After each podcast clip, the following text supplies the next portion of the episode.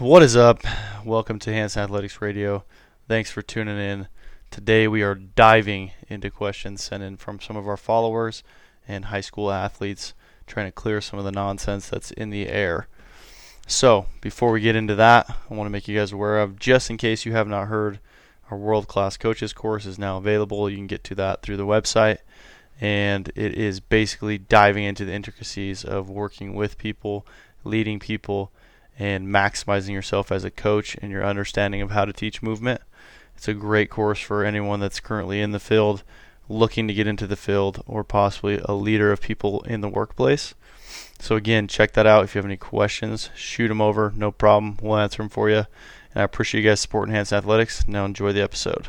Okay, th- thanks, guys, for tuning in. Going to answer a couple questions for you guys today that I received through our Instagram. So, we're going to go try to go through weekly and answer any questions that you have. That way, we can bring some value to A, your training, B, possibly those that are interested in the services we offer and, and how we structure our coaching and how much involvement we have.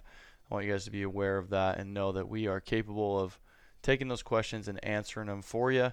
And we love for you guys to send these in. So, I got two great questions from a youth athlete around this area. Youth, as in, we'll say, a high school athlete. Um, we'll disregard that comment, youth.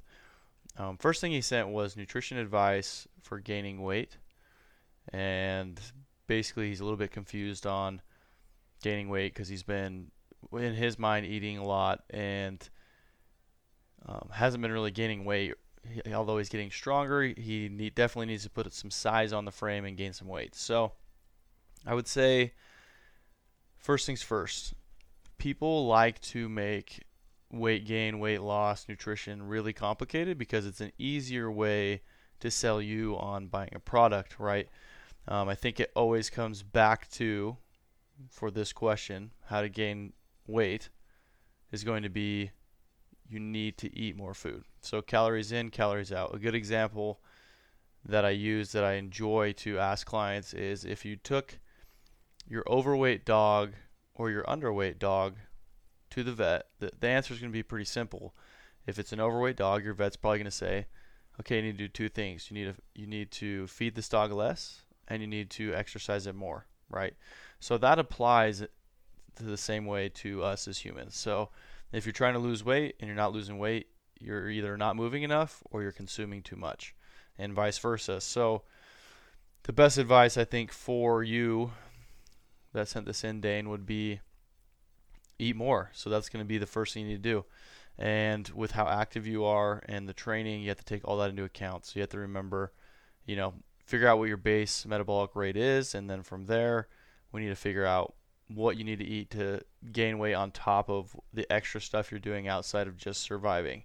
So I know you're really active, you're playing sports all the time, so it kind of comes down to you probably need to be eating all the time. Um, when I was in high school, a good example was I always had shaker bottles full of milk and protein. And then I also had two or three peanut butter and honey or jelly sandwiches just sitting in my backpack. So I'd eat two or three of those along with all my normal meals for the day. And that's how I started to put on weight was you just it just comes down to being simple and eating more. Okay, and it's a lot simpler and easy to just tell you that when you're trying to gain weight rather than lose weight. So really right now for your age, your situation, how active you are, food quality is important, but at the same time, you just need to eat more. And if right now that means a bunch of peanut butter and jelly sandwiches, then so be it. So that'd be my recommendation. That'd be my answer for you. If you are an athlete in high school that is having trouble gaining weight and you're trying to gain weight for specific reasons, um, first off, look at you know how much are you eating because you probably need to be eating more, and it keeps coming back to something that simple and there's not really a secret advice or a certain supplement that is going to help you. I would say the only supplements that I would recommend in this situation would be a protein shake or a supplement, a protein supplement, so that you can get more that way. You can also get mass gainer shakes. Um, and if you already are taking a mass gainer shake, you can always double that serving, right? And I also believe that creatine is a great way for people to put on muscle. So I think creatine is probably one of the most proven and backed supplements, along with eating more and you know taking those protein shakes. So that's my first cut into that. Okay. Second question How do you balance lifting with in season skill training? So that's a whole battle that we run into and see as coaches all the time is a if you want to really get into it kids are overplaying right? So basically we're seeing athletes that are 13 to 16 years old that there is no such thing as in season and out of season because they're playing two to three sports which we net, we like that. But the problem is is it's not they're playing one sport and then moving on to the next sport and then moving on to the next sport. They're playing uh, soccer and then basketball season starts, but they're still on a club soccer team. So they're playing club soccer, they're playing basketball, they're going to basketball tournaments, maybe playing four or five games in a weekend, and then the next weekend they're playing soccer, or maybe even during the week they're at playing some soccer games with a traveling team. So the problem is, is there's too much right now in terms of, in my opinion, competition. So if you're going to be a multi-sport athlete, um, you basically have to make sure you stay pretty religious about playing your sport and then moving on, playing the next sport, playing the next sport, and not always trying to play all three of them at the same time. And then to couple that, like you asked, balance lifting with in-season skill training. Um, I think that it, with most high school athletes, there sh- shouldn't necessarily be a fluctuation of consistency with lifting. I think um, you should be lifting at least three times a week when you are in season, and that's I mean, some people will disagree with that, but I think you need to be lifting three times during the season, and volume's going to be adjusted, right? So if you're in season, the volume of what you're doing is going to be lowered, but you're still going to be in the gym that many times per day, maintaining strength, working on mobility, uh, working on movement, counter counterbalancing, especially if you play a rotational sport or a sport that you know uses one side more than the other. Um, you definitely need to be in the gym three to four times a week, working on balancing out and fixing those imbalances and deficiencies that you're going to naturally develop playing your sport.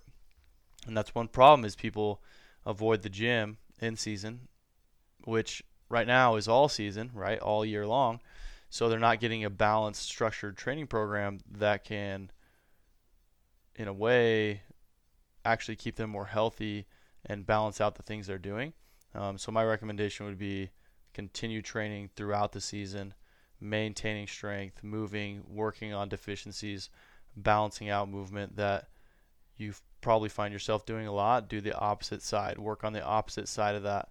Um, train in a way that's going to carry over to sport, so you can work on, you know, developing that posterior chain and working to improve movement patterning because a lot of times I mean, we've got kids that are 13 years old that can't finish games because their knees hurt so bad that come to us to get fixed. So it's pretty sad that we're having overuse injuries and um, poor, from just a lot of movement pattern loading, like shitty movement patterning that's getting loaded repeatedly, repeatedly, repeatedly with no breaks. So because it's pretty hard to injure a 13 year old from overuse because just because of where they're at so and their age so it's kind of that kind of opens up a huge topic, but it, let's just bring it back to I think the lifting should be just as important in season as it was out of season.